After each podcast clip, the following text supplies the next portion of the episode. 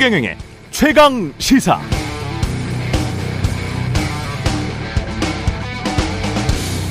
네, 주말 사이에 미국 바이든 대통령 SNS에 가봤는데요. 트위터에 이렇게 써놨더군요. 주유소 기름값이 많이 내려갔다. 코로나 구제금융 장부 조작해서 사기로 이거 탄 사람들 책임지게 하겠다. 인플레이션 경감 법안이 적자폭을 3천억 달러 줄일 것이다. 연방소득세 한 푼도 안 내는 대기업들 좋은 세상도 끝나간다.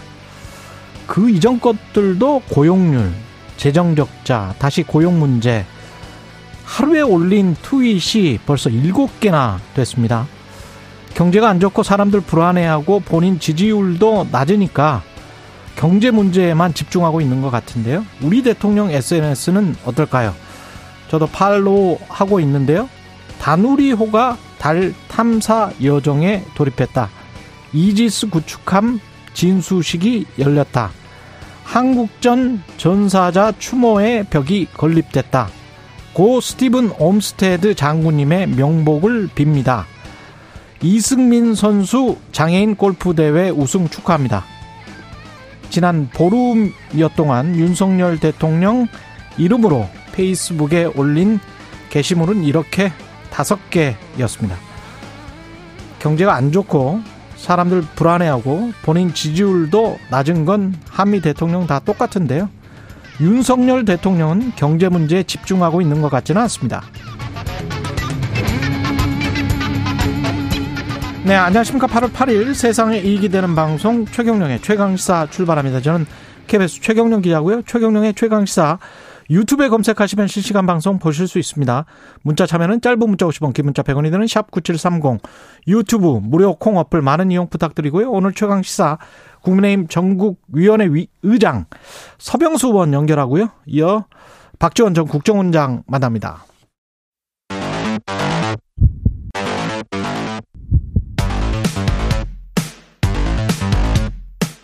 오늘 아침 가장 뜨거운 뉴스 뉴스 언박싱 네 뉴스 언박싱 시작하겠습니다. 김민아 시사평론가 민동기 기자 나와 있습니다. 안녕하십니까? 안녕하세요. 예, 윤석열 대통령 오늘 업무에 복귀합니다. 휴가 끝나고 첫 휴가 마치고 이제 오늘 복귀를 하는데요. 어, 어제 비공개 일정으로 국정 상황을 점검을 하면서 복귀 메시지 등을 다듬었다라고 합니다. 근데 언론 보도를 종합을 하면은요. 대통령실의 인적 쇄신이 필요하다 이런 지적이 많지 않았습니까? 근데 인적 쇄신보다는 뭐 낮은 자세를 좀 강조하는 데 방점을 둘 것으로 보입니다.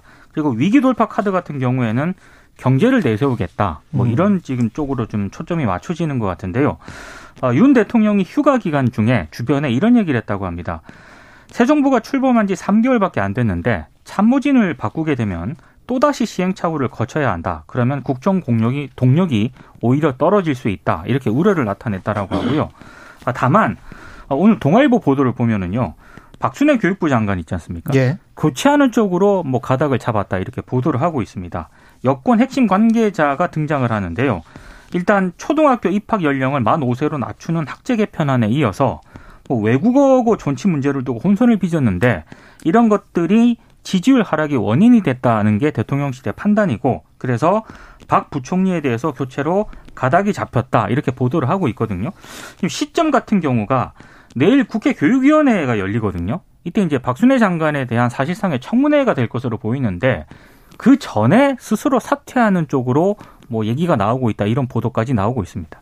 음. 일단 윤석열 대통령 이제 어, 복귀 일성이 뭐냐에 대해서 관심이 많은데 지금 말씀하신 대로 자세를 낮추고 이제 경제와 민생에 힘을 싣겠다 이 정도 메시지 나올 것 같아요. 근데 네.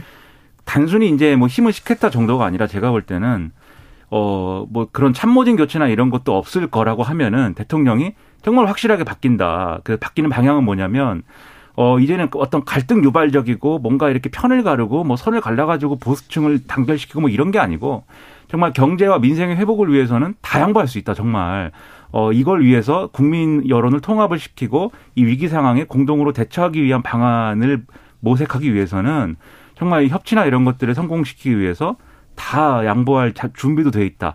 이런 메시지 정도가 나와야 됩니다. 그래야 어, 국민들이 아 지금까지 하던 방향하고는 완전히 다르게 이제는 갈 수가 있겠구나라는 기대를 가지게 되고 그래야 이제 이 저하돼 있는 지금 국정운영 동력의 어떤 상징이라고 볼 수 있는 여론조사 수치라든가 이런 것들이 올라갈 수 있는 기틀이 마련이 될 거다라고 보고요.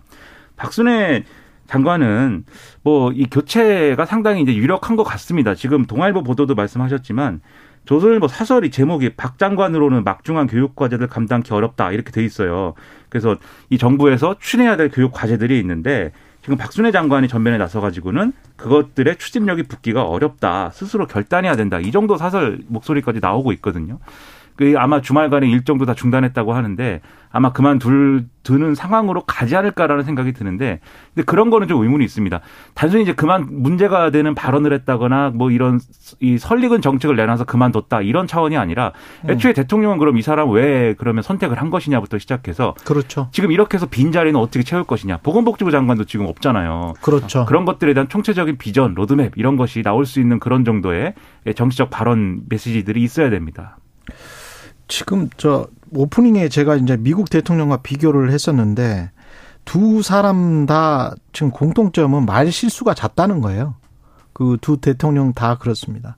그러니까 경제 문제만 해서도 그 두 사람 다 거의 비슷한 말을 했어요. 근본 대책이 그렇죠. 없다는 네. 식으로.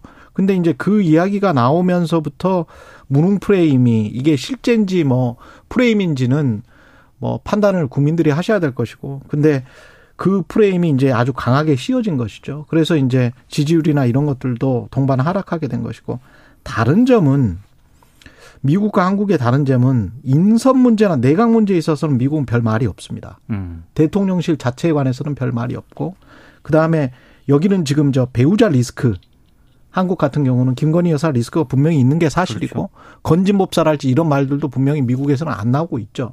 그러니까 그다음에 육, 그 야당에서 주장, 하는 무슨 육상시 검찰 출신 인사들이 완전히 이제 내각 내각이 아니죠 대통령실을 포위했다 이런 이야기들은 안 나오고 있는데 그 부분에 관해서는 어떻게 풀어 나가야 될지에 관해서도 좀 고민을 해봐야 될 것 같습니다. 단순하게 교육부 장관 또는 뭐 내각의 누구 그렇죠. 이거과는 조금 좀 달라요.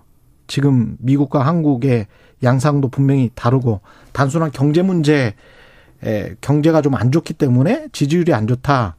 이렇게 말하기는 힘들 것 같아요. 음. 네. 주변에 그 자본과 관련돼서도 확실하게 선을 긋는 그런 액션이 있어야 되는 거죠. 말씀하신 것처럼. 음. 그러니까 지금 이제 뭐 특별감찰관 얘기를 많이 하는데 그것도 국민의힘이 좀 이렇게 논의를 이끌어 가면서 예. 특별감찰관 임명을 위해서 민주당하고 협의를 하자 이렇게 나와야 되고 그리고 특별감찰관 임명했으니 임명하자 하자고 했으니까 할 일 다 했다 이게 아니라 대통령실 스스로도 대통령 스스로도 이 문제를 정리하기 위한 어떤 움직임을 좀 보여야죠. 그리고 그 핵심은 음. 결국은 이게 어, 지난주에도 좀 말씀드렸습니다만 김건희 여사와 관련된 인적 네트워크 안에서 일어나는 일들로 보이기 때문에 그렇죠. 그와 관련돼서 또 김건희 여사와 관련된 메시지 또 김건희 여사의 직접적인 어떤 메시지 이런 것들이 있어야 됩니다. 지금 상황으로 계속 갈 수는 없는 거예요. 그걸 대통령이 본인이 스스로 느끼고 있고 절감하고 있다라는 메시지도 필요해 보입니다. 그 아주 이상한 메시지들이 있어요. 건진법사와 관련된 메시지도 건진법사가 뭐 대기업들과 관련해서 세금 무마 청탁 청탁을 했다는 등의 그런 어떤 보도가 나왔었잖아요. 보도가 나왔었죠. 대기업들한테 조심하라고 하면 어떡합니까? 그렇죠. 건진법사에 관해서 이 사람은 내 사람 아니다. 어? 이, 그 다음에 이게 필요하면은 수사를 하겠다. 조사를 하겠다. 뭐 이런 식의 강력한 메시지가 나와야죠.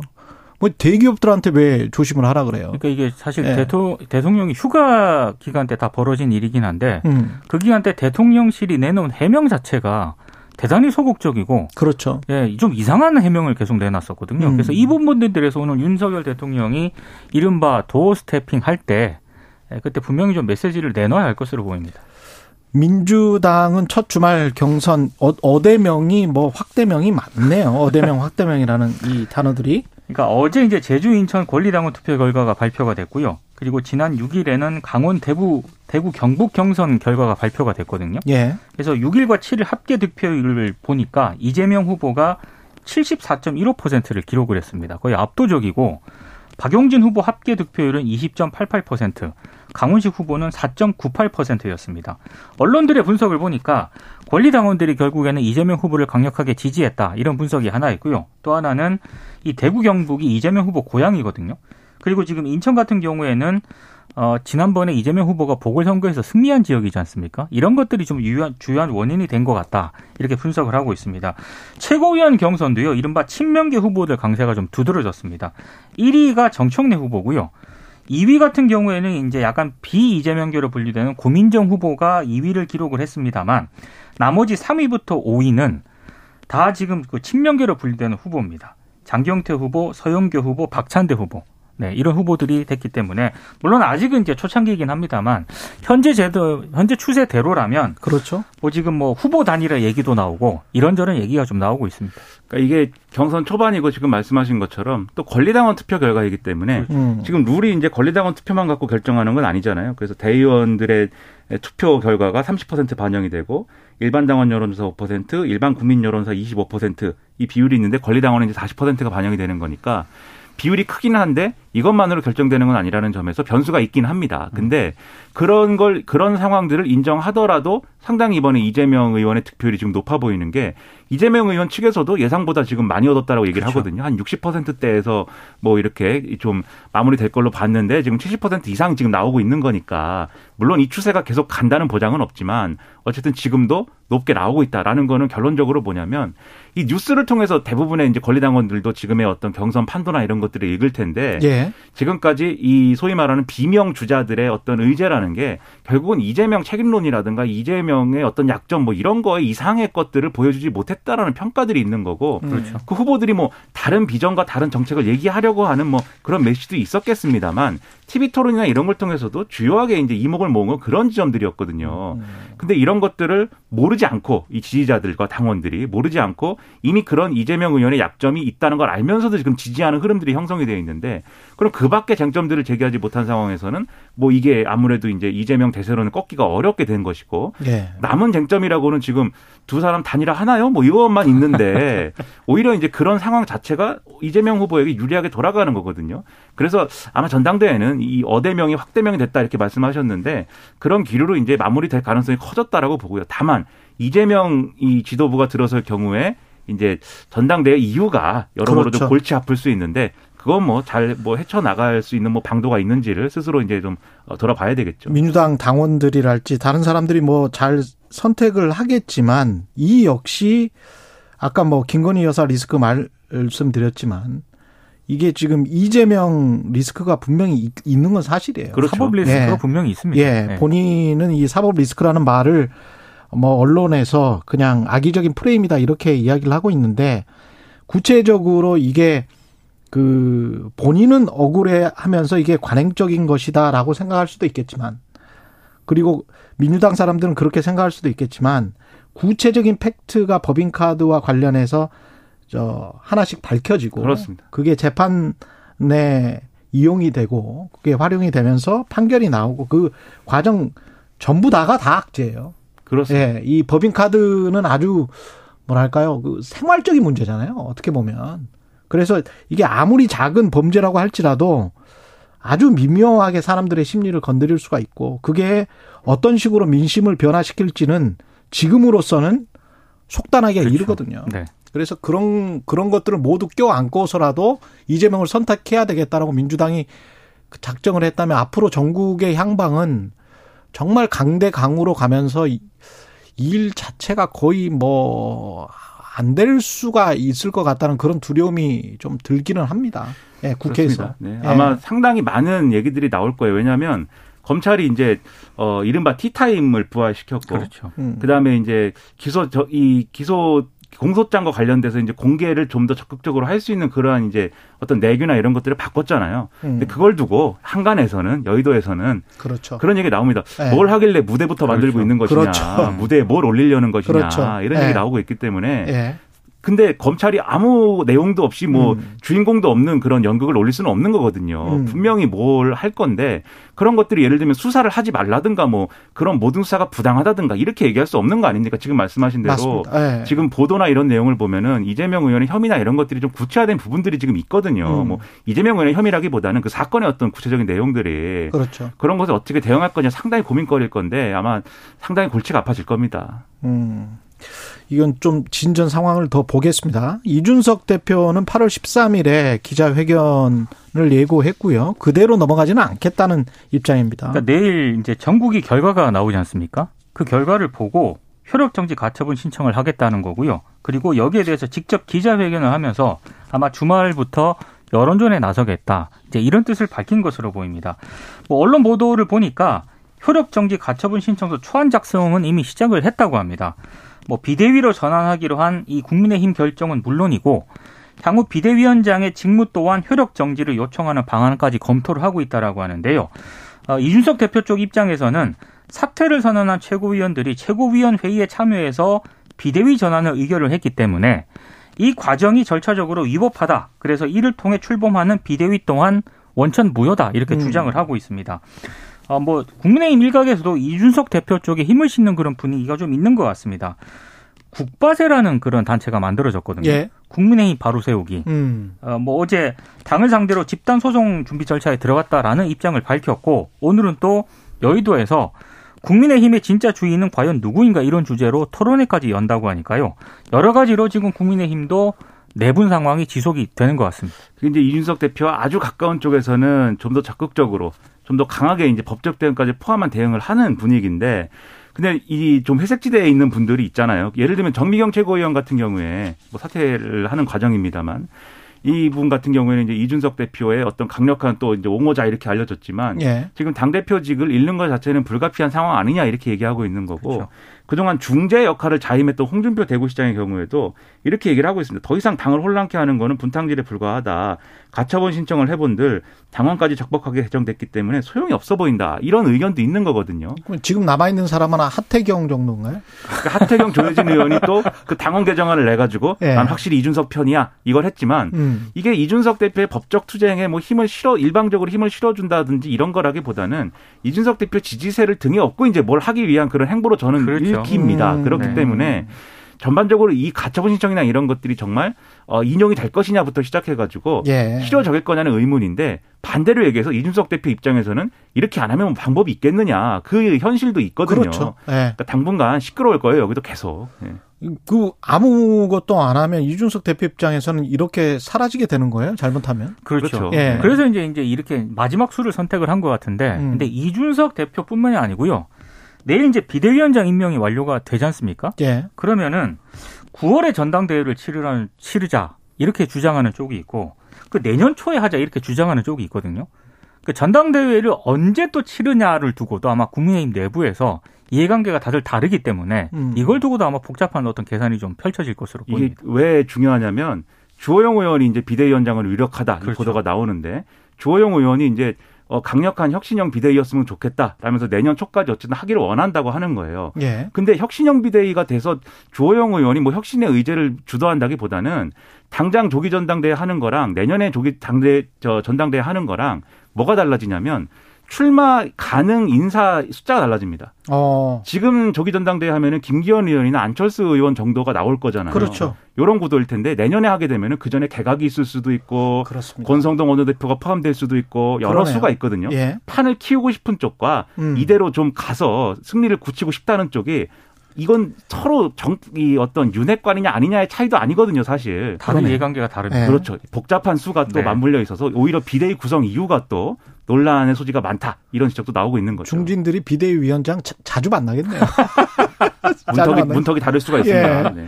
정부 치포 예비 회의 참여한다.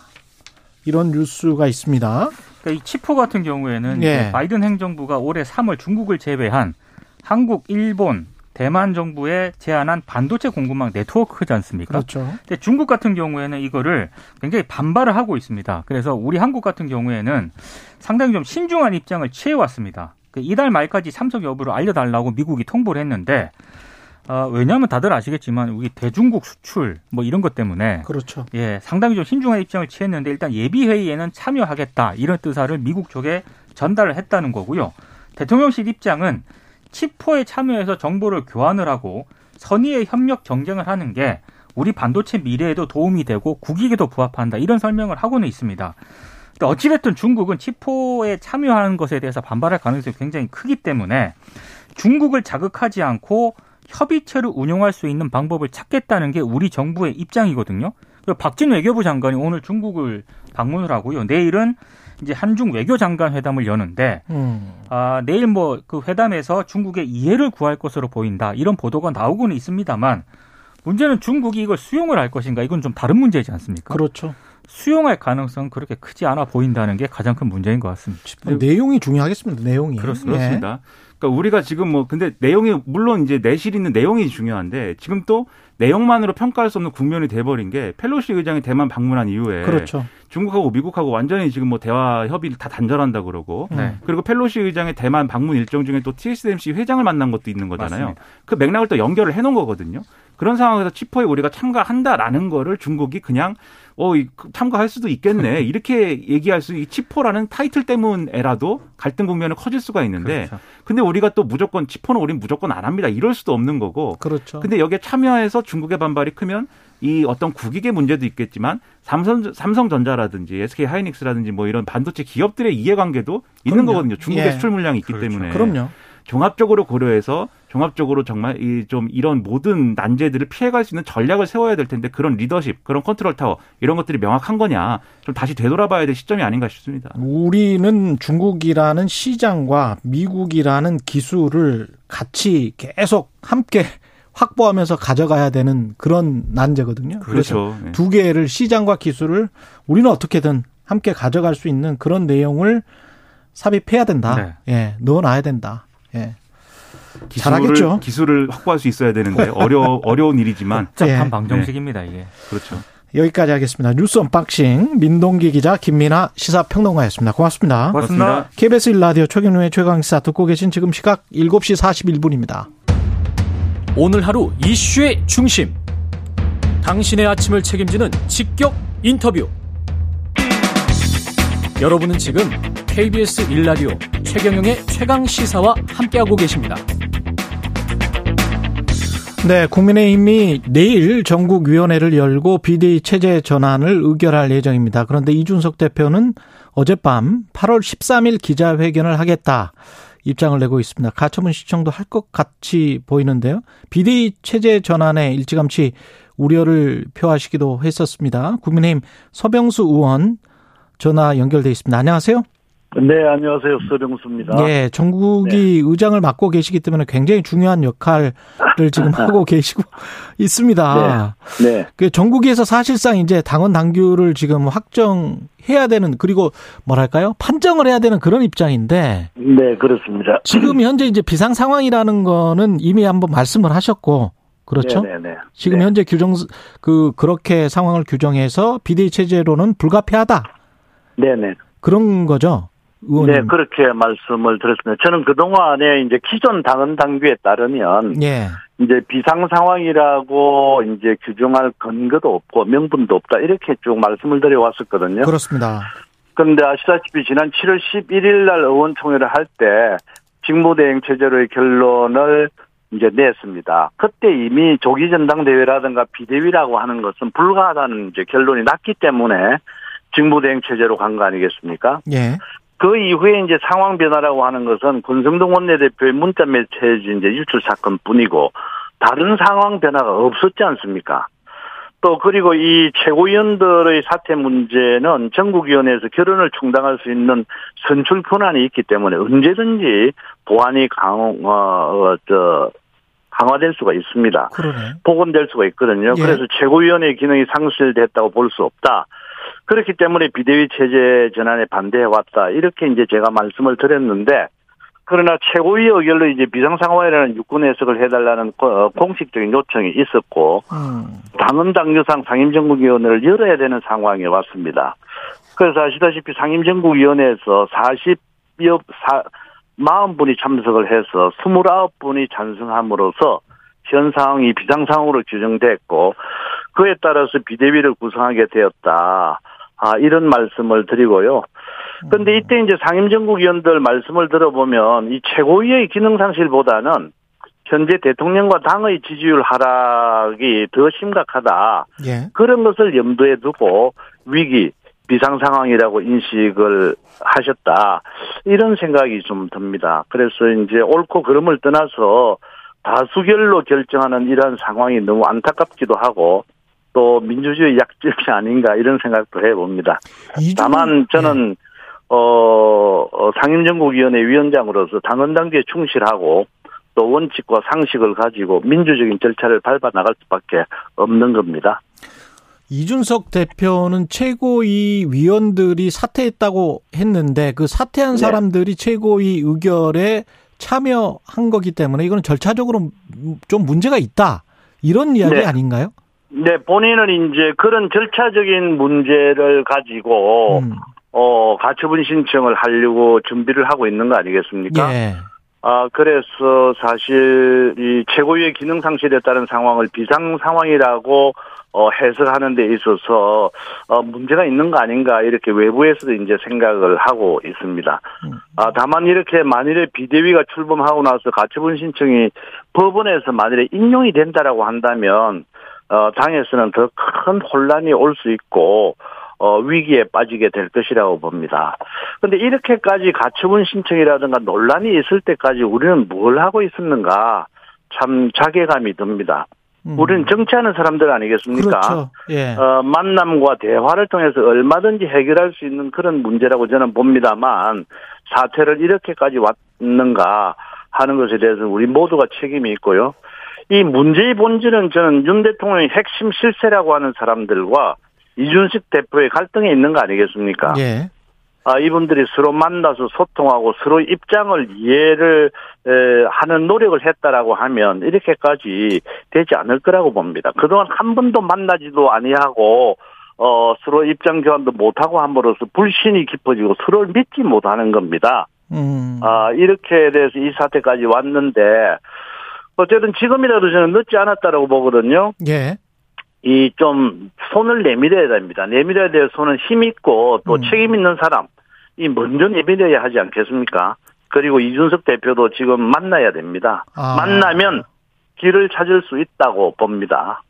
그 힘 있고 책임 있는 사람이 먼저 손을 내밀고 그 손을 이준석, 이준석 대표도 잡아야 된다. 네네. 저는 그렇게 생각을 합니다. 불가능한 것은 아니라고 봅니다. 힘 있고 책임 있는 사람이라면 대통령까지 올라가지는 않, 그왜 방금 말씀드렸다시피 예. 제가 지금 현재 현 정권을 만드는데 음. 기여를 하고 어, 어, 윤 대통령 주변에 아주 측근 참모라고 하시는 분들이 있지 않습니까? 예. 네. 권성, 권성동, 장재원 이런 뭐 분들이 그런 분들이죠. 네. 네 그러면 네, 이렇게 전국위 의장으로서 좀 만남을 주선하거나 중재할 그런 생각은 없으세요? 네, 제가 여러 차례에 걸쳐서 뭐 권성동 원내대표께는 말씀을 드렸습니다. 아, 그랬군요. 아, 예. 이런 상황에 관해서 빨리 좀 만나서 입장도 좀 들어보고 뭔가 어, 지금 문제는 이제 그 어, 우리 이준석 대표도 그 앞길이 장창한 젊은이 아니겠습니까? 아, 그럼요. 예. 어, 그리고 또 지난 대선과 지선을 지방선거를 거치면서 어, 상당한 어떤 그 공로를 했던 사람 중에 한 사람이고요. 어, 여러 가지 이대남, 이대녀의 문제가 있긴 하지만 언제 우리가 이때까지 이렇게 젊은이들의 지원을 받아가, 받아본 적이 있었던가 하는 걸 생각을 하면 음. 분명한 기여가 있는 사람입니다. 우리가 민주주의 정당에 살고 있고 민주주의 정당이라고 하는 것은 다양한 생각을 가지고 있는 사람들이 모여서 서로 언론에서 어, 결론을 만들어 나가는 그런 집단 아니겠어요? 예. 그렇다면 그런 다양한 인재들을 키울 수 있는 그런 그 저 분위기 상황도 만들어주는 것도 저희들이 책임이라고 이렇게 봅니다. 만약에 권성동 장재원 그이나 그 두 분 중에 네. 한 분, 그 다음에 이준석 당 대표가 만나서 어떤 이야기를 한다면 비대위 체제로 가는 어떤 이 수순이 좀 정리될 수도 있습니까? 아니면 중지가 될 수 있습니까? 이것은 중지될 수는 없다라고 중지될 봅니다. 이미 네. 이제 상임 정국회를 거치고 어, 내일 이제 전국위원회를 거치기 때문에 이 비상 상황이라고 어, 그래서 아까 제가 민주주의의 약점이라고 이야기했지 않습니까? 이것이 옳고 그름을 떠나가지고 어, 다수결로 의해서 이제 어, 정리될 수밖에 없는 상황이고 그렇다면 이것은 우리 당원들을 대표하는 그런 기관에서 결정된 일이기 때문에 에, 에, 진행이 멈출 수는 없는 것이라고 봅니다. 다만 음. 만일에 이런 사태가 깊어져가지고 이준석 대표가 장외에서라도 계속해서 어떤 그 비판을 하고 갈등 구조를 만들어 간다고 한다면 예. 그 상황을 보는 우리 국민들이 우리 당을 어떻게 생각하고 우리 대통령을 어떻게 보겠느냐. 그러면 계속해서 어떤 지지율에도 영향을 미칠 것이고 당이 분란에 쌓일 거 아니겠느냐. 그렇죠. 아 그렇게 하지 않도록 막는 것이 정치하는 사람들의 본연의 자세 아니겠느냐. 아 그래서 이준석 대표가 이렇게 에, 사표를 낸다든가. 음. 아 나는 이렇게 이렇게 억울한 점이 있지만 그러나 당이 이렇게 어렵고 혼란스럽니까? 아 내가 그러면 어 저 헌신하는 자세로 예. 또 선당 후사하는 자세로 어 내가 사표를 내겠다. 음. 아 그리고 후위를 도모하겠다 하는 그런 자세를 보여줬으면 좋겠다 하는 말씀을 드리는 거죠. 지금 당 입장에서는 그게 가장 바람직하다라고 말씀을 하셨는데 네 그렇습니다. 최, 네. 최악의 경우에 네. 가처분 신청을 해서 외부의 힘에 의해서 법원의 판단에 네. 의해서 이게 비대위 체제 전환이 중단이 된다면 어떻게 되는 건가요? 참 큰일이죠. 예. 그렇게 되면 비대위 자체가 이게 무효화되는 거 아니겠습니까? 네. 그러면은 예, 이준석 대표가 다시 복귀를 한다든가 하게 되는데 우리 과연 어, 당에서 그런 것들이 용납이 되겠습니까? 뿐만이 아니고 당에 있는 많은 국회의원들은 지금 이준석 대표의 어떤 그 윤리위 어떤 제재라든가 해서 일단 이준석 대표가 복귀를 한다더라도 영이 서지 않을 거 아니겠습니까? 음. 이런 상황에서 당을 이끌고 나갈 수는 없는 거 아니겠습니까? 음. 복귀를 한다고 하더라도 그렇기 때문에 사전에 이런 것들은 정치적으로 해결을 해야 된다 하는 말씀을 드리는 겁니다. 비대위원 비대위 체제가 그대로 가고 어떻게든 네. 그리고 비대위원장이 선임이 되면 그 비대위원장은 네. 언제까지 하게 되는 비대위원장인가요? 그래서 그게 정해지지 않습니다. 그런 것들이 안타깝고 제가 몇 번에 걸쳐 가지고 이 비대위가 구성되기 전에 음. 이미 이 지금 현재는 그 저 우리 윤석열 정부가 어, 시작한 지 얼마 되지 않지 않습니까? 그리고 저희들이 집권 여당이지 않습니까? 예. 대통령하고도 호흡이 통하고 대통령실이 국정 운영을 어떻게 해야 될 것인다든가 하는 이런 것들도 참고로 해서 우리 당이 결정해야 되는 거 아니겠습니까?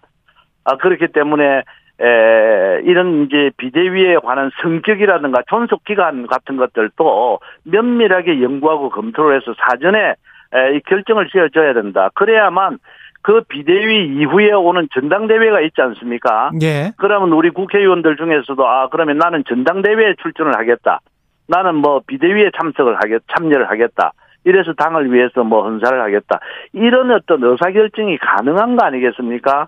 음. 그러지 아니하고 이 에, 비대위원장부터 지금 먼저 구한다라고 하면 또 다시 어떤 밀실에서 움직이는 것 같은 불투명한 예. 예측 불가능한 그런 정치로 흘러가는 거 아니겠습니까? 음. 그렇기 때문에 또 이런 것들도 문제의 소지가 있을 수가 있지 않나 이런 생각이 듭니다. 주호영 의원이 비대위원장으로 유력하다 그런 보도가 나오던데 그거는 사실입니까? 아니요, 저는 그 사실에 대해서는 잘 알지 못합니다. 음. 아, 다만 이제 기자들 사이에서나 예. 또는 우리 의원들 사이에서 어 말하여지는 그런 것들을 어, 어 이야기를 그래서 제가 풍문으로 들었다라고 그 표현을 그렇게 썼습니다. 예, 풍문으로 네. 들었어. 네. 네, 여기까지 해야 되겠네요. 예, 국민의힘 네. 전국위원회 의장 맡고 있는 서병수 의원이었습니다. 고맙습니다. 네.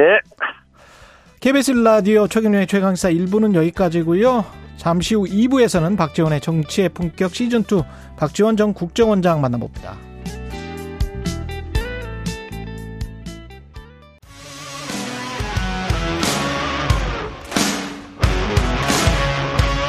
오늘 하루 이슈의 중심 최경영의 최강 시사.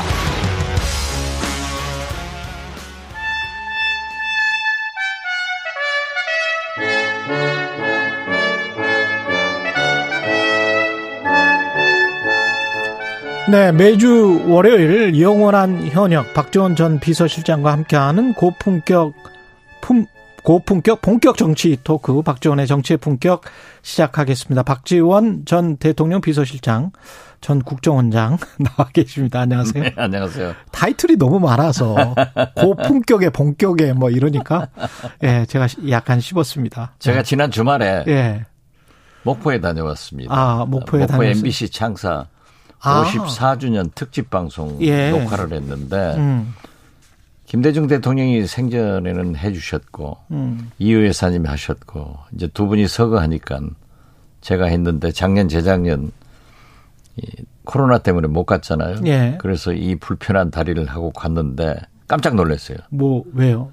최경령의 최강 시사가 그렇게 인기가 좋은지 아. 저한테 많이 물어봐요. 어떤 분이냐고. 아니 박지원 전 국정원장께서 나오셔서 그런 거예요. 아니요. 그런데 제가 위협을 느낍니다. 아. 제발 오래 하시지 예. 나오지 마세요. 아. 나와서 또 저처럼 돌아다니면 안 되잖아요. 저야 뭐 정- 절대 정치는 안 하니까요. 예. 그 원장님 지금 저 대통령 지지율이 24% 한국갤럽 조사 결과 이렇게 나왔는데 이 나중에 뭐 김봉신 대표랑도 쭉 이야기를 해봐야 되겠습니다만 정치적으로 봤을 때는 어떻습니까? 24%라는 이 지지율이 뭘 의미합니까? 이건 민심도 변했고 예. 천심도 변한 겁니다. 천심도 20 변했다. 예. 24대 66. 우리 국민은 아는데 오늘 휴가에서 복귀하시는 윤석열 대통령 내외분만 모르는 것 같아요. 이게요. 심각한 수준입니다. 지금 우리가 국내에서 이럴 때가 아니거든요. 지금 미중 갈등으로 우리가 반도체 칩4에 예, 가입하느냐 마느냐. 회의 참석하겠다는 예. 홍보를 했다는 거예요. 음. 그런데 싱하이밍 주한 중국 대사는 중국을 포함해서 G5로 가자. 본격적으로 지금 미국과 문제예요. 중국과 예. 우린 지금 죽을 지경이에요. 펠로시 안 만난 것도 문제가 되지만은 미국 보세요. 필리핀도 블링컨이 가고 아프리카도 다 중국을 견제하기 위해서 지원한다는 거 아니에요. 음. 우리만 음? 미국 경제 실업률이 아주 최고로 좋다는 거예요. 예. 우리만 전부 미국에다 투자를 해가지고 공장 만들고 우리 국내 공장은 안 만드니까 청년 일자리가 없잖아요. 음. 야, 오늘 아침에 바이든 대통령 make it America, in America. 미국에서 다 생산해라. 이건 트럼프의 make American strong. first, 아, American first보다 도 더 지독한 거예요. 미국 우선주의. 예, 예. 이런 판국에 우리 지금 대통령이 아니 24대 66 이건 사상 유례를 찾아볼 수 없는 음. 지지도인데 민심이 떠났는데 오늘 빈손 복귀하고 뭐 더 열심히 분발하자 교육부 장관 뭐더 경질 낮은 자세로 이거 가지고 안 됩니다. 그 정도의 추상적인 이야기 가지고는 안 된다. 안 되죠. 그런데 교육, 부 장관이야. 예. 그 신데렐라 장관 된 거 아니에요? 신발 잊어먹고 뛰어다니는 참 그분 나가가지고 예. 이건 은발의 오줌도 안 돼요. 어느 정도로 인적 쇄신을 해야 됩니까? 지금 국민의힘 보세요. 뭐 이준석 대표가 13일 날 기자회견하고 본격적으로 붙잖아요. 예. 국민의힘은 국민은 없고 자기들끼리 힘 자랑하고 있어요. 음. 자, 내가 박순애 교육부 장관, 음? 이상민 행안부 장관 나가주라는 것 아니에요. 국민이 바라는 거예요. 어? 심지어 국회 입법조사처, 입법행정처 자문위원들은 행안부, 행안부 경찰국의 신설이 위법이다. 이렇게 정의를 하고 있단 말이에요. 예. 그리고 무엇보다도 대통령 중심제에서 대통령한테 나가라고 할 수는 없는 거예요. 그러니까 대통령 실장, 정무수석 등이 내 탓이 하고 나가줘야지. 음. 뭐 분발하라고 하니까 지금까지도 안 된 분발이 지금부터 나옵니까? 근데- 더 낮은 자세로 대통령이 임하겠다? 예. 오늘 도 스태핑 하시면서 어떻게 나오는지 두고 봐야지만은 음. 이건 진짜 국제적으로나 음. 우리 내치로 봐서 이럴 때가 아니다. 근데 24% 정도의 지지율이면 관료들이 국정원장이나 뭐 비서실장을 해보셔서 여쭤보는 건데 관료들이 어떻게 행동을 하나요? 그 정도 관료들이 제, 제가 볼 때는 예. 집권 말이게 말이면은 복지 부동하고 안 움직이죠. 그렇잖아요. 그렇지만 이제 3개월도 안 된 초라 음. 집권 초라 관료들이 눈치는 보지만은 그렇게 저항 복지 부동 이런 건 하지 않을 거예요. 그러나 적극적으로 일을 한다든가 적극적으로 할 수가 없잖아요. 국정 아젠다에 관해서 내가 해보겠소라고 나서는 관료들이 없을 가능성이 있지 않나요? 아, 그? 당연히 그렇죠. 아, 지금 윤석열 대통령이 국정 아젠다 뭘 내놨어요? 뭘 어떻게 하겠다는 거예요? 공무원들한테 어? 뭘 하자는 거예요? 지금 보면은 제일 손쉬운 어? 예산 절감을 위해서 공무원 처우 개선 없애겠다. 줄인다. 이러면 되겠어요? 이건 말이 안 돼요. 김대중 대통령은 IMF 외환위기 때도 공무원의 비리를 척결하기 위해서 중견기업에 음. 80% 이상의 공무원 처우를 개선하자 해가지고 한 거예요. 제가 비서실장 할때 음. 기획예산처 장관이 그렇게 대통령한테 예산 내년 또 예산 관계 설명하겠다고 그래서 공무원 처우 개선이 안 돼 있으니까 하지 마라. 또 어떻게 부탁해서 한번 했어요. 딱 입을 떠니까는 김대중 대통령이 공무원 처우 개선은 어떻게 됐어? 줄였습니다. 제일 쉽거든요. 그러니까 그 장관한테 보지도 않고 저한테 비서실장 이런 보고는 하지 말라고 했잖아. 하고 탁 던져버리더라고요. 이렇게 대통령이 공무원도 아우르고 국민도 아우르고 모든 걸 아우르고 나가야 되는데 이게 말이 됩니까? 이렇게 지지도가 떨어지는 것은 여러 가지 이유가 있지만은 첫째는 대통령 잘못입니다. 두 번째는 영부인 잘못입니다. 영부인 잘못은 어떤 잘못? 어, 지금 현재 어? 자기 대학원생 친구가 또 비서실에 있다. 아, 대통령실에 있다. 음. 많잖아요, 지금 뭐. 어? 그 켜켜이 쌓여가잖아요. 예. 이러한 것을 나는 아무리 생각해봐도 청와대 대통령실에 핵심 포스트에 검찰들이 많이 와 있기 때문에 이분들이 사법적 기준으로 보는 것 같아요. 이게 기소가 되느냐 안 되느냐. 음. 그래가지고 판단을 하니까 국민은 그게 아니에요. 정치적, 정서적 이게 안 맞는 거예요. 정치적, 정서적. 그렇죠. 예. 그런데 지금 아 모든 걸 나는 왜 그러시는지를 모르겠어요. 아니 근데 대국민 사과도 하라고 하셨잖아요. 네, 그렇습니다. 오자님께서. 근데 대국민 사과라는 게 지지율 떨어진다고 대국민 사과를 뭐 딱히 뭐라고 해야 되죠? 아, 지지율이 예. 척도가 되는 거죠. 음. 그렇지만 왜 지지율이 떨어졌습니까? 인사 잘못하고. 아, 교육부 장관 보세요. 신발 잊어먹고 신데렐라 장관 된 거 아니에요? 예. 스타 장관이 아니라? 자, 음. 얼마나 많은 경제로 나가자 하는데 사정으로 어? 아 국정원이나 때려잡으려고 하고 음. 이게 말이 됩니까? 모든 것은 문재인 탓이고 영부인은 그렇게 하지 말라고 해도 어? 자기 개인 생활을 하듯 이게 근데 이제 그런 일이 나올 때마다 이번에도 마찬가지였는데 대학원생 최고의 과정 동기 그렇죠. 예. 그 동기도 충분히 역량이 입증된 사람이다. 능력이 입증된 사람이어서 검증된 사람이어서 그리고 캠프에서도 일을 했었다.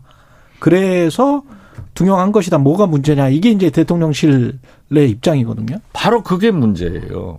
바로 자기들은. 괜찮다는 거예요. 음. 법적으로 하든 하등의 하자가 없다. 검증이 됐다. 누가 검증했어요? 어? 공식 절- 절차를 거쳐야 되고 또 이게 한두 번이면은 국민들이 이해를 하는데 이게 매일 나오니까 매일 터져 나오니까 이 국민들이 믿냐고요. 그래서 이게 나는 그렇게 본 것 같아요. 국민들이 윤석열, 김건희 영부인 이 두 분을 밉상으로 보는 것 아닌가. 한번 밉상으로 보면요. 하는 것마다 미운 거예요. 예. 그런데 하는 것마다 매일 터져 나오잖아요. 음. 어? 공사를. 관저공사? 예. 예. 이게 말이 됩니까? 수의계약? 예. 그, 당은 어떻습니까? 국민의힘 같은 경우에 당은 지금 8월 13일에 방금 전에 그 서병수 의원 같은 경우는 당 대표가 지금 시점에 그냥 사퇴를 하는 게 당 분란을 가장 잠재우고 어 부, 드럽게 가는 길이다 이렇게 이야기를 했는데 이준석 당 대표는 생각이 약간 다른 것 같고 어떻게 될 거라 보세요? 아 저도 그렇게 생각합니다. 음. 이준석 대표가 사퇴를 하는 게 그래도 어. 집권당의 대통령 선거를 지방선거를 압도적으로 승리시킨 그런 당 대표이면은 좀 자제가 좋은데 음.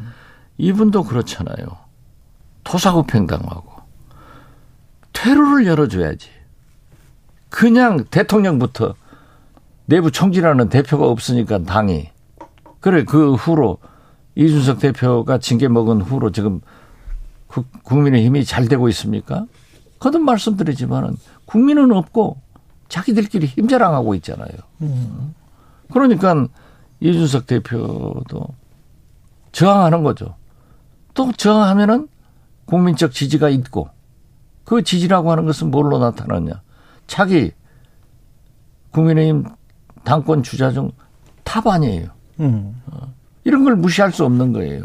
그러니까 지금 총체적으로 정치가 실종된 거예요.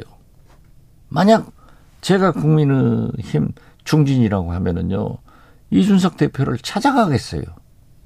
찾아가서 설득을 하고 또 그분의 요구도 들어주고 정치는 어? 최선만 추구하는 게 아니라 차악도 추구하는 거예요. 차선도 추구하는 거예요. 음. 그리고 지금 다 그렇게 공격만 하면은 이준석 대표는 가만히 있겠어요? 그러니까 13일 날 기자회견할 때다 한마디 던지니까 어제 밤에 그 보니까 이제 전 뉴스가 그걸로 깔리더라고요. 그만큼 영향력이 있는 거 아니에요. 그렇죠.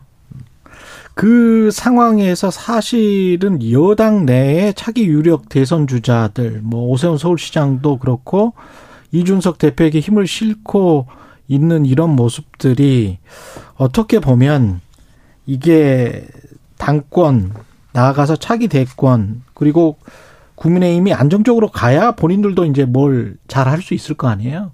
그래서 그런 것들도 다 염두에 두고 있을까요? 지금 중진원이랄지 당연히 염두에 두죠. 음. 정치인이라고 하면 오늘도 중요하지만 자기의 미래를 생각합니다. 어? 자 보십시오. 제가 몇 번 얘기를 했습니까?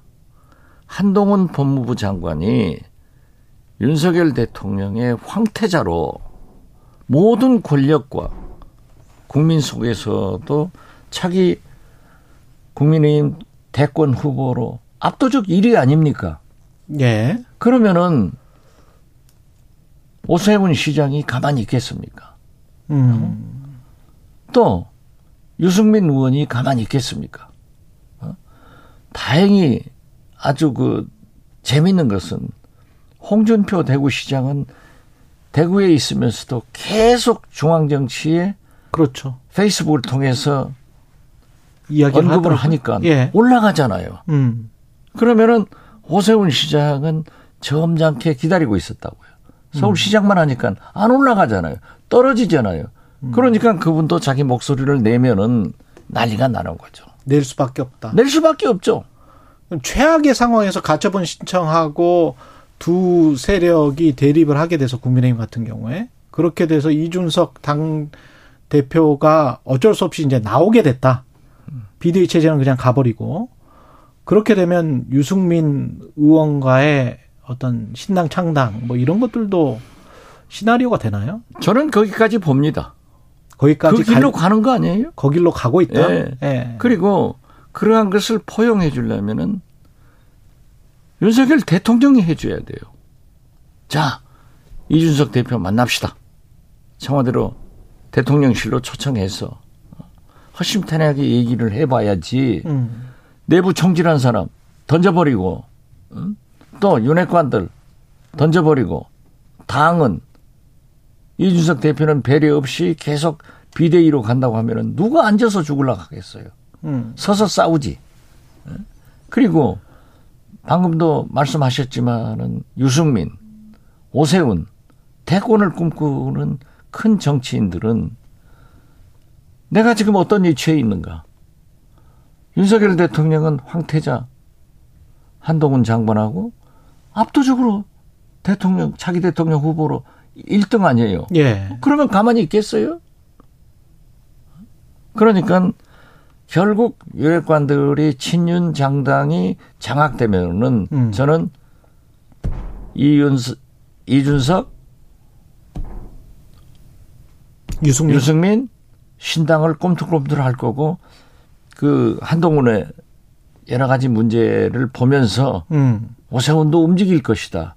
그러면은 내후년 총선을 앞두고 보수의 지각 변동이 있다. 저는 그렇게 봅니다. 지금 말씀하신 당대표 여론조사 관련해서는 조원 CNI가 스트레이트 뉴스 의뢰로 30일부터 이달 1일까지 여권 당대표 적합도 조사를 했는데 그때 이준석 대표가 26%로 1위 한 거 이거 말씀하시는 거고요. 자세한 사항은 중앙선거 여론조사 심의 홈페이지 참조하시면 됩니다. 민주당 같은 경우에는 지금 뭐 초반 분위기는 거의 이재명 의원이 대세론을 이어가고 있는 건데 이렇게 되면 민주당도 어 이른바 친문이라고 해야 되나 친 이낙연계라고 해야 되나요? 뭐 하여간 이재명을 반대하는 또 그룹들이 있단 말이죠. 당연히 정당에는 있죠. 민주당도 이재명 당대표 이후의 상황이 굉장히 좀 힘들어질 수 있는 거 아닙니까? 그것은 모두 예측을 하고 있고 음. 지금은 전당대 기간 동안에는 여야 구분 없이 싸웁니다. 예. 어? 싸움을 가지고 정책 대결을 하는 거예요. 그렇기 때문에 제가 바로 어? 최강 시사에서 확대명이라 하더라. 그렇죠. 제 말이 예. 맞아가잖아요. 맞아가 된단 말이에요. 예. 되면은 박용진 후보 등 소위 비주류에서는 사법 리스크 뭐 여러 가지 문제 제기를 하겠죠. 음. 그러니까 제가 볼 때는 민주당의 전당대회는 어차피 어? 어대명이 되고 확대명이 된다고 하면은 당 대표 당선 후에 이재명 당 대표가 어떠한 리더십을 발휘하느냐. 음. 그래서 저는 이재명 당 대표가 첫째는 민주당 의원들, 당직자들, 당원들을 잘 결속시키고 어? 국민 속으로 들어가서 DJ 민주당, 민생, 실사고시, 어? 대북 문제 이러한 것을 이끌어가면은 저는 문제가 없다고 생각해요. 음. 그런데 모든 것은 리더십 문제인 거죠. 예. 우리나라 대한민국도 윤석열 대통령의 리더십 문제이지 다른 문제가 없습니다. 김건희 영부인께서 뭐라고 하시더라도 대통령이 제지하면 다 끝나는 거예요. 음. 그 리더십이 필요한 거예요. 예. 시간이 아, 참 약간 부족한데요. 한 마지막으로 한 가지만 더. 그 한일 문제 때문에 지금 박진 외교부 장관이 캄보디아에서 열리는 아세안 지역 포럼 갈 것 같고요. 북한 문제도 있고 그래서 남북 대화 아, 남북 대화 관련해서도 좀 여쭤봐야 되는데 남북 협상 로드맵 담대한 계획 뭐 이렇게 정부가 이야기를 했단 말이죠. 북한 반응은 냉랭합니다만 어떻게 보십니까? 당장 안 됩니다. 당장은 안 북한이 됩니다. 절대 응하지 않습니다. 음. 담대한 개혁은 비핵화를 하면은 MB 비, 비핵화 삼천처럼 예. 비핵화를 하면은 담대하게 도와주겠다. 이건 아니에요. 비핵화를 어떻게 이끌 것인가의 정책을 내놔야 되는 거예요. 음. 그리고 그것은 박진 장관이 참 훌륭해요. 저는 이 내각 중에서 박진 권영세 두 장관을 제일 높이 평가하는데 훌륭하지만은 그걸 가지고 북한이 대화할 것이다. 라고 아마 본인도 생각하지 않을 거예요. 아마 본인도 생각하지 않을 네. 것이다. 예. 여기까지 듣겠습니다. 영원한 현역 정치의 품격 박지원 전 원장이었습니다. 고맙습니다. 네. 감사합니다. 공정, 공익, 그리고 균형. 한 발짝 더 들어간다. 세상에 이익이 되는 방송. 최경영의 최강 시사.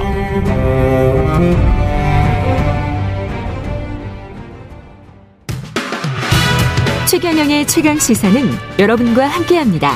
짧은 문자 50원, 긴 문자 100원이 드는 샵 9730. 어플 콩과 유튜브는 무료로 참여하실 수 있습니다.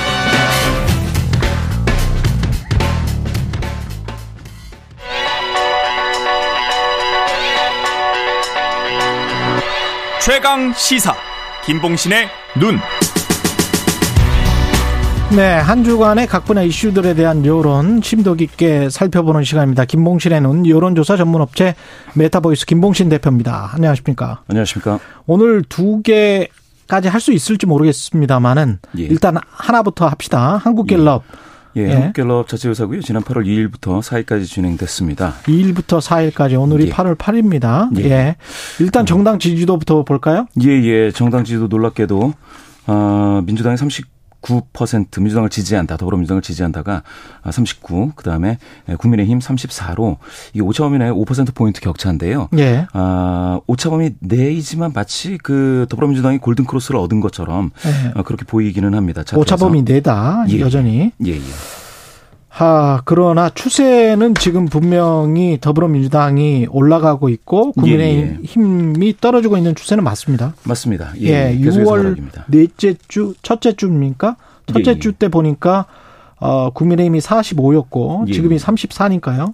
추세적 하향이고 그 다음에 더불어민주당은 32였다가 39로 갔으니까요. 예. 맞습니다. 한 2개월 동안 이렇게 된 겁니다. 예. 이런 상황이고 이게 지금 윤석열 대통령 취임 이후에 예, 예.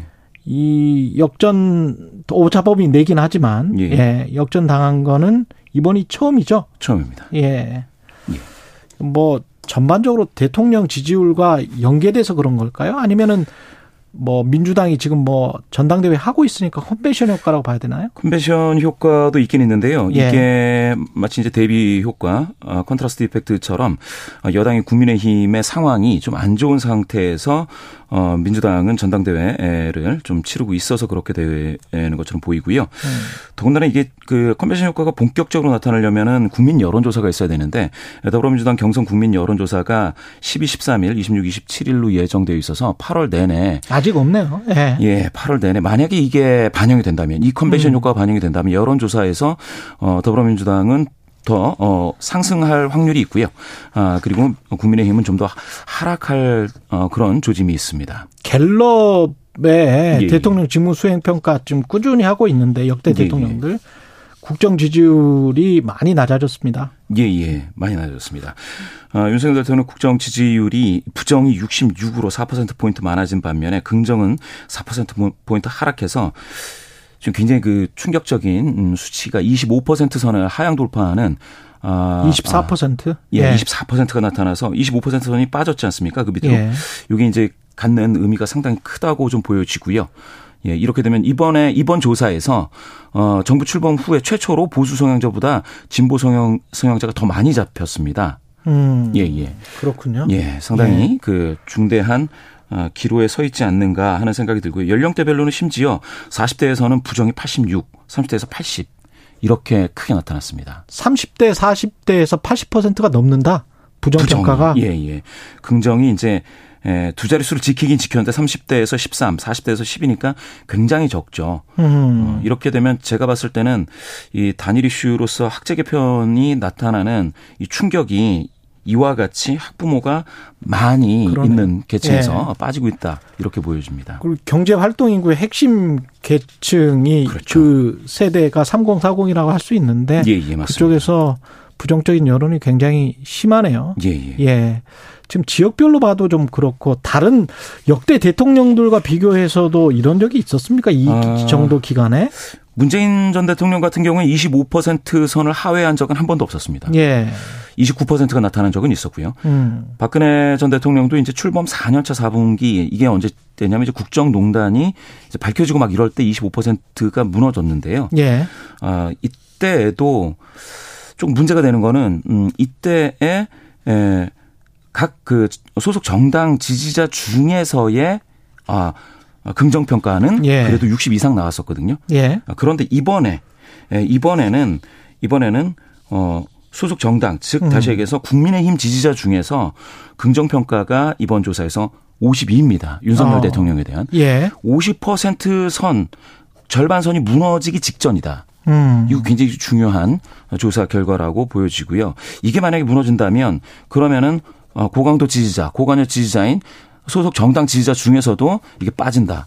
아, 이거는 급격한 하락을 예고한다고도 볼 수 있겠습니다. 지금 방금 나온 게 TBS 의뢰, 지금 우리가 한국 갤럽 이야기하고 있는데요. 예, 예. TBS 의뢰로 KSOI 한국사회 여론조사 연구소죠. 예, 예. KSOI 조사도 방금 나왔는데 예, 예. 이것도 개요를 말씀해 주시고 예, 예. 결과를 좀 말씀해 주십시오. 여론조사 결과. 이게 이제 TBS 의뢰로 KSOI가 네. 역시 그천 이명을 대상으로 8월 어, 5에서 6일 이틀간 실시했는데요. 네. 어, 이건 안심번호고 그리고 어, ARS 조사입니다. 그런데 네. 부정이 70.1이 나왔습니다. 10명 중 7명이 부정이다. 그런데 70.1? 예. 갤럽 조사하고는 달리 여기서는 이제 4점 척도로 묻고 있는데 매우 음. 잘못했다가 62.6이니까 아, 거의 10명 중 6명은 매우 잘못하고 있다. 이렇게 어. 보고 있습니다. 긍정은 이제 27.5로 나타났고요. 27.5면은 한국 예, 예. 갤럽보다는 좀 낫네요. 그러니까 이제 그 이거는 ARS 조사이기 부정은, 때문에 부정은 훨씬 더 크고 예, 예. 그 부정 긍부정적으로 네. 더 쏠림 현상이 있는 거죠. AS 아, 조사라. 예, 예. 그러, 그랬을 때 부정이 70.1 그리고 매우 잘못했다가 62.6. 아, 지금 이게 대통령실에서 어, 각별히 좀 봐야 될 수치들이 많이 나오고 KSOI 조사 5일, 5일부터 6일까지 가장 최근 조사네요. 조사한 예. 결과하고 그렇습니다. 부 한국갤럽 KSOI 지금 소개 해 드리는 것 자세한 예. 내용은 중앙선거 여론조사 심의 홈페이지 예, 참조하시면 되고요. 예. 그 이유들이 뭔가요? 결국은 아, 뭐 아, 예. 인사, 경제 뭐 이런 겁니까? 맞습니다. 인세 예. 저 인사 문제가 23 그리고 이제 경험 자질 부족, 무능하다가 이제 10%로 두 가지가 두 자릿수인데요. 지금 말씀드리는 건 갤럽입니다. 예, 갤럽에서. 갤럽에서 예. 이제 직무 수행 부정 평가 이유로서 오픈 문항 자유응답으로 받았을 때 이렇습니다. 음. 그런데 이제 특이한 거는 만 5세 초등학교 입학 추진이 처음 등장했는데 5%를 차지하는 아, 이런 예, 상당히 이거 이거는 드문 현상이죠. 드문입니다. 예. 계속해서 단일 이슈가 이렇게 등장하고 있는 거에 대해서 주목해서 봐야 될 걸로 보여집니다. 음. 이렇게 이제 그 어, 요, 요, 요게, 에, 이, 아까도 이제 30대, 40대 학부모가 그렇죠. 많이 포함되어 있는 그런 연령대에서. 연계에서 어, 보면. 예, 예. 하락하고 있는 것을 좀 봐야 될 것 같고요. 그리고 이제. 예, 경험 여기까지 자질, 해야 되겠습니다. 아, 예, 시간이 다 됐습니다. 여론조사 예, 예. 전문 업체 메타보이스의 김봉신 대표였습니다. 고맙습니다. 감사합니다.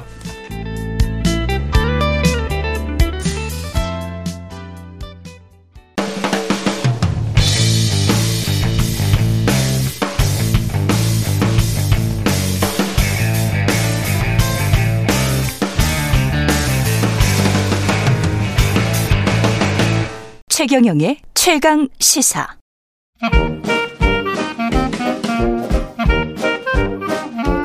네, 최경영의 최강 시사 경제합시다. 월요일은 명쾌한 경제 이야기 해보고 있습니다. 오늘도 박정호 명지대학교 특임 교수 모셨습니다. 안녕하십니까? 예, 안녕하세요. 예, 유가하고 가스 이야기 해볼 텐데 가스 이야기를 더 많이 해야 됩니다. 할 예, 수밖에 예. 없는 상황이죠. 예, 상황입니다. 예. 예. 국제 유가는 좀 떨어졌습니다, 지금. 예, 맞습니다. 사실 많은 전문가들이 어느 정도 유가는 좀 안정적으로 하반기부터 돌아설 것이다 예측을 하긴 했는데요. 어, 사실 조금 불안불안한 심리는 있었었습니다. 예. 왜냐하면 지난번 이제 바이든 대통령이 어떻게 보면 원유 가격 좀 안정시켜 보려고 그 80세 노인께서 직접 사우디를 비롯해서 어, 중동 탐방을 가시지 않았습니까? 예. 근데 이제 그때 이제 기대를 우리가 한껏 가지고 있었었는데 아마 본인의 어떻게 보면 가치관이실 수도 있고 아주 그렇죠. 그 네. 고든 어떤 철학일 수도 있는데 굳이 이렇게 협상을 해야 되는 상황에서 꺼내지 않아도 되는 화두를 또 한 번 꺼내시더라고요. 그러니까 사우디는 기분 나쁠 수밖에 없죠. 뭐. 예. 그러고 나서 사우디의 그 알, 뭐 빈살만 왕세자가 바로 3일 뒤로 기억하는데 푸틴 대통령하고 1시간 가까이 장, 어, 긴 전화 통화를 해서 아. 오펙 플러스가 이러한 형국의 미국의 해야 될 역할이 중차대하다라는 추상적인 내용에 대해서만 뭐 논의를 했다라고 하지만 사실 한 시간 동안 한 시간 동안 그 얘기만 할 수는 없잖아요. 그렇지는 않겠지. 무슨 이야기를 했겠지. 그럼요. 예. 그리고 미국 대통령 방문 이후 바로 3일 만에 그렇게 장시간 통화를 했다라는 건 사실 유가의 굉장한 불안 요인이었거든요. 그렇죠. 그리고 나서 실질적으로 증산을 하겠다고 발표한 내용도 음. 어찌 보면 전 세계 원유 소비량의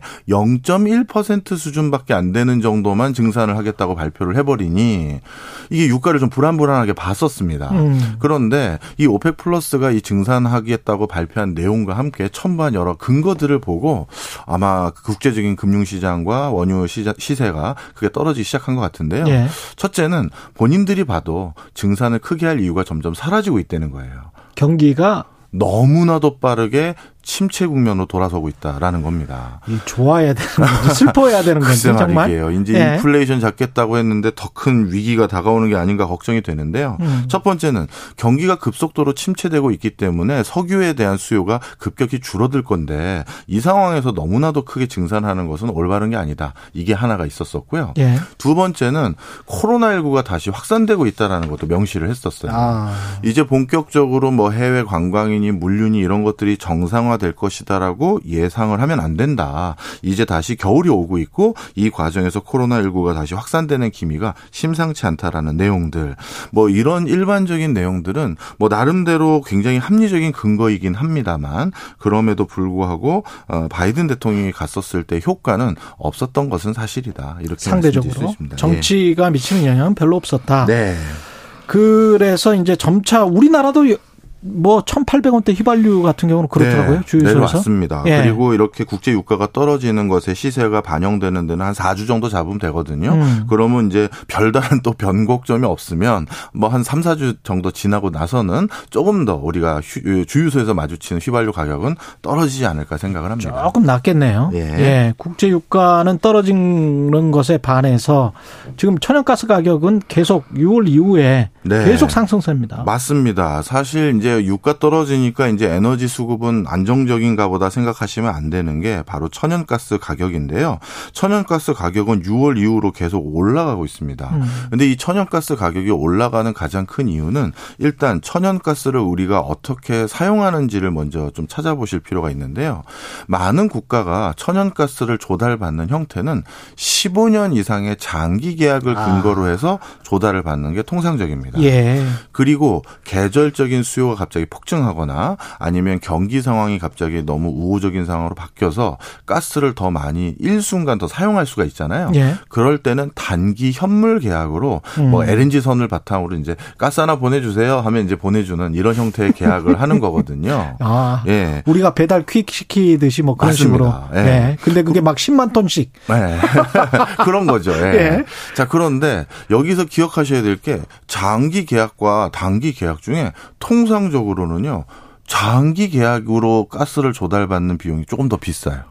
당연히 그럴 수밖에 없죠. 네, 맞아요. 네. 예. 왜냐하면 가스를 공급해주는 사람 입장에서는 어. 이제 볼모가 된 거거든요. 게다가 우리 장기 고정금리 생각해보면 뭐 뻔하죠. 뭐 그것도 마찬가지고요. 네. 바로 그러다 보니까 장기간의 계약을 맺는다는 건 안정적으로 가스를 수급받을 수 있다라는 장점 때문에 조금 돈을 더 주는 게 더 일반적입니다. 네. 그리고 원래 단기 현물 계약은 그거보다 싼 게 통상적이거든요. 그렇죠. 그런데 요즘은 이 두 두 개가 뒤바뀌어 버린 거예요. 아, 금리하고 똑같네 이 상황이. 예. 예. 장기간에 대표적으로 가스를 조달받았던 곳은 러시아하고 유럽을 딱 떠올리면 되지 않겠습니까? 예. 아예 파이프까지 깔아가지고 그렇죠. 계속 줬잖아요. 예. 그게 일순간 막히니까 급하게 단기간에 급한 불을 꺼야 될 현물 거래가 급증해야 되는 상황이고 그런데 지금 이게 러시아만 터진 게 아니라 연쇄적인 작용으로 일어나지 않겠습니까? 예. 그러니 급하게 급박하게 지금 전 세계적으로 가스 찾는 전화가 불을 잇는 거고 예. 단기 계약 가격이 급등하다 보니까 최근 국제 천연가스 가격은 이런 단기 현물 가, 격이 급등하면서 같이 올라가고 있는 추세다 보시면 됩니다. 어디다 전화를 하는 겁니까? 이것도 중동입니까? 이것도 여러 나라가 있는데요. 예. 대표적으로 가스를 이제 수출하는 나라들에 해당되는 곳은 어, 유럽 지역에서 가장 가까운 곳은 노르웨이에서 가스가 또 아, 상당 부분 있고요. 그다음에 뭐 인도네시아라든가 호주라든가 알래스카라든가 여러 나라에서 이렇게 음. 가스를 조달해 줄 수가 있습니다. 있습니다. 예. 그런데 여기에서 또 문제가 생겨요. 가스를 조달받는 방식이 크게 한 세네 가지가 있는데요. 그렇죠. 첫 번째는 일괄 체계로 가스를 조달받는 방식이 있는데 사실 많은 유럽 국가가 여기에서 안도를 한 거예요. 일괄, 일괄 체계는 체계. 뭐냐면 가스를 가지고 있는 나라에게 음. 그거를 액화시켜서 우리 집 또는 우리 공장까지 음. 가스를 배송하는 데 들어가는 모든 일괄적인 내용을 소비자인 국가들과 예. 공급자인 국가가 같이 투자해서 같이 그 인프라를 조성하는 거예요. 아, 그게 노드 스트림 방식이군요? 네. 네. 유럽이 대부분 이런 방식으로 음. 같이 돈을 냈기 때문에 예, 요즘 언론에서 많이 나왔던 것 같은데 트럼프 대통령이 유엔에서 독일은 러시아 가스에 이렇게 지속적으로 의존하면 안 된다 발표를 했는데 그랬죠. 러시아의 에너지 장관들이 배석하고 있다가 웃었던 장면들이 요즘 많이 방송에 나오더라고요. 지분이 유럽도 한 50%를 가지고 있으니까. 그러니까요. 야, 제가 잘 모르는구나. 아. 이게 우리 회사이기도 해라는 맞아요. 생각을 네. 한 건데 어. 그런데 지금 딱 이 상황이 된 거거든요. 그렇죠. 그래서 이렇게 일괄 체계로 받는 방식들이 어, 생각보다 안정적이지 않다라는 생각을 갖게 된 거예요. 음. 그러면 단기 현물 거래로 주로 이제 어, 가스를 조달받는 방식을 찾아야 되는데 예. 그동안 이 가스라는 게 유럽이 워낙 이거에 대해서 자신감을 보였고 또 상당 기간 안정적으로 쓴 건 사실이니까요. 그렇죠. 지금 전 세계적으로 이렇게 일괄 공조 방식으로 가스를 공급하고 수요하고 하는 걸로 교통 정리가 상당히 돼 있어요. 네. 다른 나라들도 네. 러시아 유럽만 그런 게 아니고 그런 게 아니라 전 세계적으로 우리나라도 장기 거래가 기본 기본이거든요. 근데 우리는 LNG 선으로 하지 무슨 가스관 연결은 안 맞습니다. 했잖아요. 여기서 장기 거래는 꼭 네. PNG 방식으로 파이프라인으로 가져오는 것만 있는 게 아니라 매번 배를 통해서 보내주기로 한 것도 장기 계약인 거죠. 아, 국가 간의 장기 계약은 우리도 했다. 네, 맞습니다. 그러다 보니까 단기간에 갑자기 어디서 생산 캐파를 늘릴 때도 없고 그 나라도 고객들이 다 짝짝 뭐라고 할까요? 짝짓기가 다 되어 있는 상황에서 그렇죠. 찾을 수가 없는 상황이에요. 음. 유일하게 단기적으로 대응하기 대응할 수 있는 곳이 미국인데요. 이 미국은 이유가 좀 있습니다. 많은 가스 업자들에게 가스를 자체적으로 자율적으로 조달하고 가스 가격을 니네가 마음대로 부과할 수 있도록 쉽게 얘기해서 규제를 다 풀어버렸어요. 아. 그랬더니만 가스 업체들이 그 또 가스업체가 그럴 수 있었던 게 미국은 워낙 다양한 곳에서 천연가스를 맞아요. 조달받을 수 있는 환경이거든요. 옛날에 엔론 사태 생각해 보시면 알겠네요. 맞아요. 예, 민영회사 애들이에요, 다. 네, 맞아요. 예. 그래서 알래스카에서도 가스를 받을 수 있죠. 캐나다에서도 받을 수 있죠. 여기저기서 받을 수 있으니 음. 이거는 뭐 충분히 풀어줄 수 있는 환경이었던 거죠. 그래서 현재는 이렇게 단기간에 가스를 충분히 뭔가 공급하거나 대응할 수 있는 어, 분위기가 있는 곳은 미국하고 캐나다 이쪽 정도밖에 많이 없는 상황이에요. 그래서 제가 어 지난주에 어떤 그 프랑스 잡지죠. 프랑스 잡지인데 한국어로 번역돼 있는 프랑스 잡지에서 보니까 미국이 이번 전쟁에서 특히 에너지와 관련해서는 완벽한 승자가 점점 돼가고 있다. 그런 문장이 나오던데 그게 그런 거군요. 그래질 가능성이 많습니다. 예를 음. 들어서 이게 단기간이 아니라 장기간으로 끝나면 네. 에너지는요 이렇게 보시면 될 것 같아요. 우리는 항상 난방을 천연가스로 했어라고 음. 했는데 예. 갑자기 이거를 석유나 아니면 석탄으로 바꾼다 하면 보일러 교체해야 되고 그렇죠. 배관 다시 해야 되고 이렇게 됩니다. 그러다 보니까 단기간에는 굉장한 혼란이 야기될 수밖에 없어요. 그런데 러시아와 유럽의 관계가 지금 이 우크라이나 전쟁이 어느 정도 소강 상태로 바뀐다 하더라도 일순간 다시 정상화되기는 쉬워 보이지가 않습니다. 그렇죠.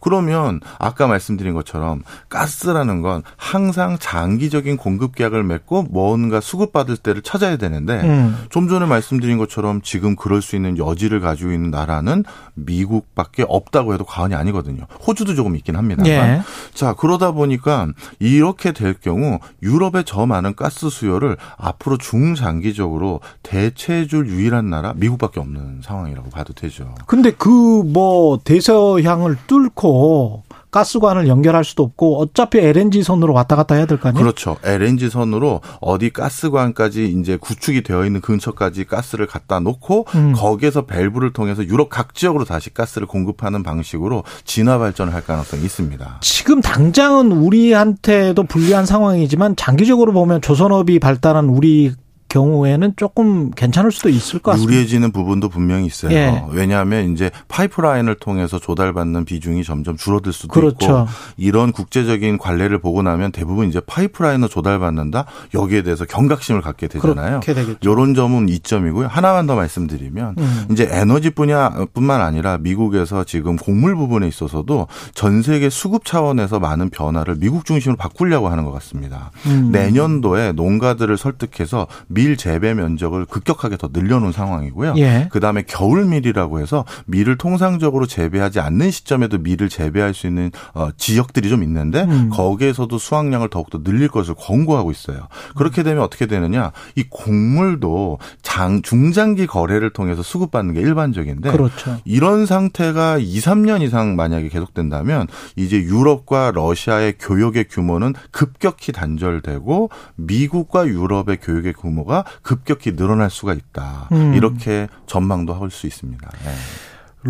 러시아와 유럽의 이 가스 이 계약이 뭐 이런 식으로 우크라이나 전쟁 때문에 계속 힘들어지고 뭐 앞으로 차차 수입선을 다변화하겠다. 이 차차가 독일 정부 뭐 발표 보니까 2027년 뭐 이렇게 나와 있던데 이게 계획대로 그렇게 갈까요? 아니면 중간에 가다가 또 러시아랑 조금 좀 잘 돼서 어떻게 될까요?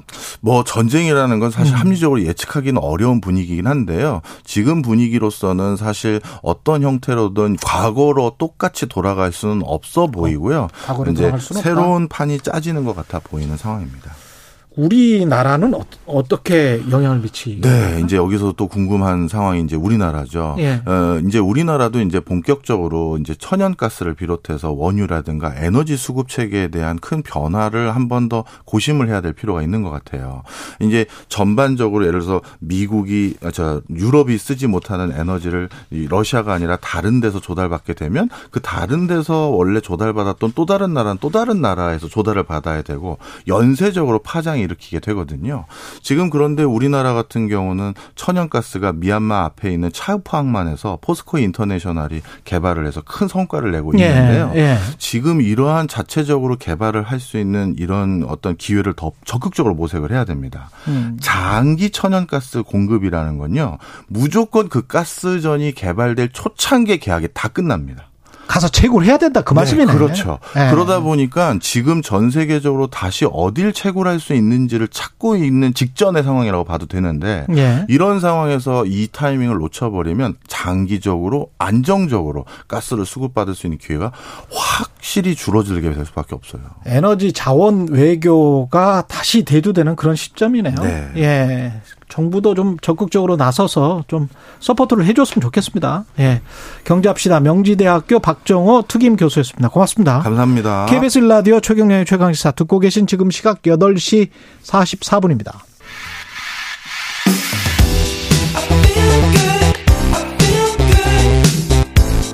세상에 이익이 되는 방송 최경영의 최강 시사 네, 만 5세 입학 학제 개편안 국민 반대 여론이 심한데요. 오프라인에서는 용산 대통령 집무실 앞 집회가 이어지고 있습니다. 온라인에서는 맘카페 중심으로 해서 20만 명 넘게 반대 서명에 참여하고 있죠. 어, 관련해서 근데 이제 우리가 뭔가 고민해 볼 지점들이 분명히 있습니다. 이 만 5세 입학과 관련해서 이 논란이 어떻게 나온 것이고 어떤 지점으로 바꿔야 되는지 이범 교육평론가와 함께 짚어보도록 하겠습니다. 안녕하세요. 예, 안녕하세요. 예. 이번 학제 개편이 갑자기 나와가지고 이 사람들이 뭔가 그랬거든요. 그 예, 예. 가장 주요한 문제점은 뭐라고 보십니까? 만 5세부터 공격 시작하겠다는 게? 그 반발이 심하게 나타나는 가장 그 주된 원인은 일단 부모들의 겪는 고충, 이걸 전혀 이해하지 못한 그런 발상이었다는 건데요. 음. 첫 번째로 꼽을 수 있는 게 이제 박순애 장관이 설명했듯이 지금 만 12개월간 1월에서 12월까지 출생자들이 낮게 들어가는데 과도기 4년 동안 15개월간 어, 출생자를 한 학년으로 삼겠다는 것 아니었습니까? 예. 그렇게 되면 지금도 어, 10월, 11월, 12월 이렇게 좀 생일이 늦은 그런 아이들의 부모들은 굉장히 걱정이 많고, 음. 실제로 통계를 보면 그 이렇게 생일이 늦은 아이들의 성취도가 떨어집니다. 아. 이게 통계적으로 입증이 돼 있어요. 아, 그래요? 예, 그렇습니다. 그런데 어 이거를 15개월로 늘리면 그 음. 편차가 더 커진다는 거죠. 뭐 이거는 당사자 부모로서는 굉장히 큰 걱정일 수밖에 없고요. 음. 두 번째로 이제 유치원이나 어린이집에 비해서 초등학교가 돌봄 기능이 미흡합니다. 그래서 소위 학원 뺑뺑이, 그러니까 학교, 학교가 예. 한 시쯤 일찍 끝나니까 그 뒤에 이제 학원을 뺑뺑이 돌리면서 결국 어, 사교육이라고는 하지만 사실상 보육 기능을 겸한 음. 어, 이런 그 학원에 계속 아이들을 맡기게 되는 경우들이 많거든요. 이런 이제 부모들의 고충을 전혀 이해하지 못하는 듯한 이런 이제 음. 발상으로 어 방안이 나오니까 이제 발상 반대가 굉장히 커지는 거고요. 정부 정부는 네. 공교육을 확대해서 그 안에서 서민층까지 다 할 수 있다, 사교육을 줄일 수 있다 이렇게 이야기를 했었는데 오히려 사교육이 확대될 수 있다 이렇게 말씀을 하시네요. 그렇죠. 우리나라 음. 사교육은 물론 이제 경쟁을 위한 사교육 이런 것들이 굉장히 발달되어 있긴 합니다만 예. 아이가 어릴수록 보육을 위한 사교육이 의외로 또 큰 비중을 차지합니다. 음. 어, 이런 고충이 있는 것이고요. 세 번째로 꼽을 수 있는 문제가 이제 교육과정 문제인데 이게 예. 여태까지 거의 거론이 안 되고 있는데요. 예.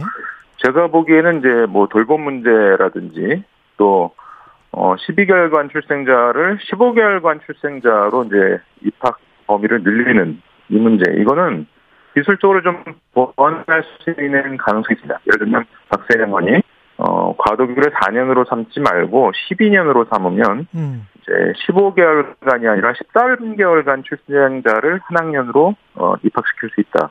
음. 그러면 이제 15개월보다는 좀 문제가 더 줄어들죠. 그리고 예.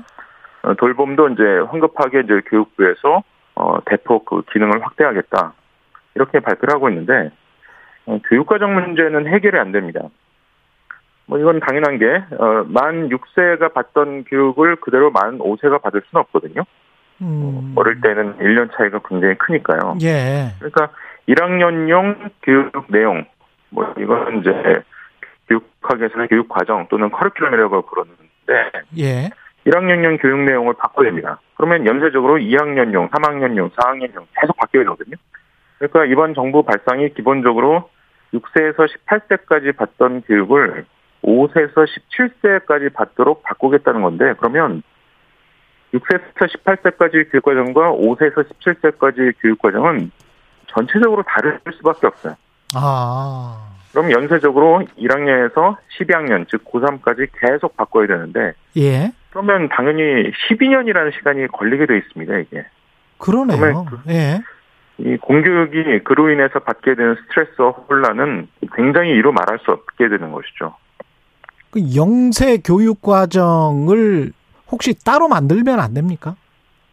그것만 따로 만들고 만들기, 기존 거는 그대로 그 네. 그대로 가고. 그러니까 정부 발상이 예. 이거를 예. 고등학교를 졸업하는 연령을 만 18세로 고정시키겠다 이런 발상 하에서 음. 이른바 이제 어, 영학년 교육과정 이런 걸 추가하겠다라고 생각을 했다면 예. 기술적으로 문제는 크게 줄어들어요. 예. 실제로 이런 나라들이 많이 있습니다. 음. 어, 요즘 이제 초등학교 입학 연령에 대한 이 통계들이 나오고 있는데 예. 어, 대부분의 나라들은 만 6세 초등학교에 들어갑니다. 근데 이제 만 5세에 들어가는 나라들이 있죠. 만 5세 초등학교 어, 영국이라든지 호주, 뉴질랜드, 아일랜드 이런 나라들이 만 5세에 들어가고요. 예. 그리고 이제 만 7세에 들어가는 나라들도 있어요. 그 유명한 핀란드라든지. 예. 스웨덴, 또 러시아 이런 나라들은 만 7세에 들어갑니다. 음. 그래서 대부분의 나라들은 이제 6세, 그러나 간혹 5세나 7세도 있, 는 상황인데, 음. 고등학교 졸업한 연령은 대부분이 18세예요. 아, 예. 그러니까 정부가 괜히 이거를 1년 어, 앞당겨서 그러니까 사회 진출하는 시기를 18세에서 17세로 앞당기면 음. 뭔가 저출산으로 인한 어, 노동력 부족을 상쇄하는 데도 도움이 되고 뭐 이런 식으로 발상한 것 같습니다. 그렇죠. 그거에 그러니까 이런 식의 예. 예. 발송을 하니까 이제 일이 꼬이는 거죠. 아. 아까 말씀드린 것처럼 6세에서 18세까지를 그냥 고정시키고 5세를 추가하자라는 식으로 논의를 했으면 상대적으로 일이 훨씬 쉬워졌을 텐데 음. 그래서 6세에서 18세를 5세에서 17세로 바꾸자고 하니까 교육과정도 다 바꿔야 되고 현장에서 겪게 되는 이 혼란도 이로 말할 수 없이 커지게 되는 이런 문제가 생긴 것이죠.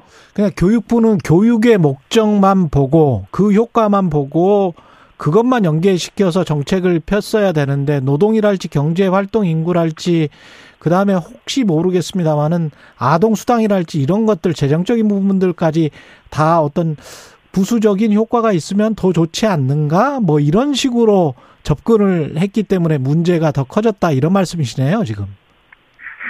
지금 그 진행자께서 예. 교육부에서 이제 그렇게 했다라고 이제 말씀하셨는데요. 예.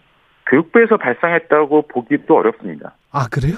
왜냐면 이 당일날 예. 보도자료를 보면요. 보도자료에는 만 5세 초등학교에 들어가게 하겠다라는 말이 전혀 없어요.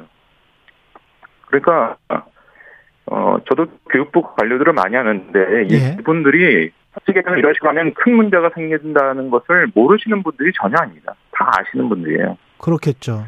당일날 배판 보도자료까지도 학제 개편이라는 이 네 글자까지는 나옵니다. 음. 그것도 이제 현 정부 임기 내에서 뭐 합의를 통해서 이제 추진하겠다 이 정도로 나오지 만 5세라는 말이 전혀 안 나와요. 음.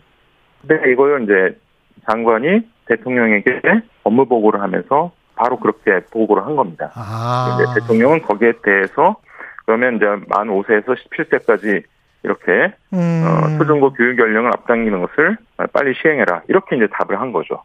그러니까, 교육... 그러니까 이 교육부에서 제대로 걸러지지 않은 겁니다. 장관의 개인적 독단적 발상일 가능성이 매우 높아요.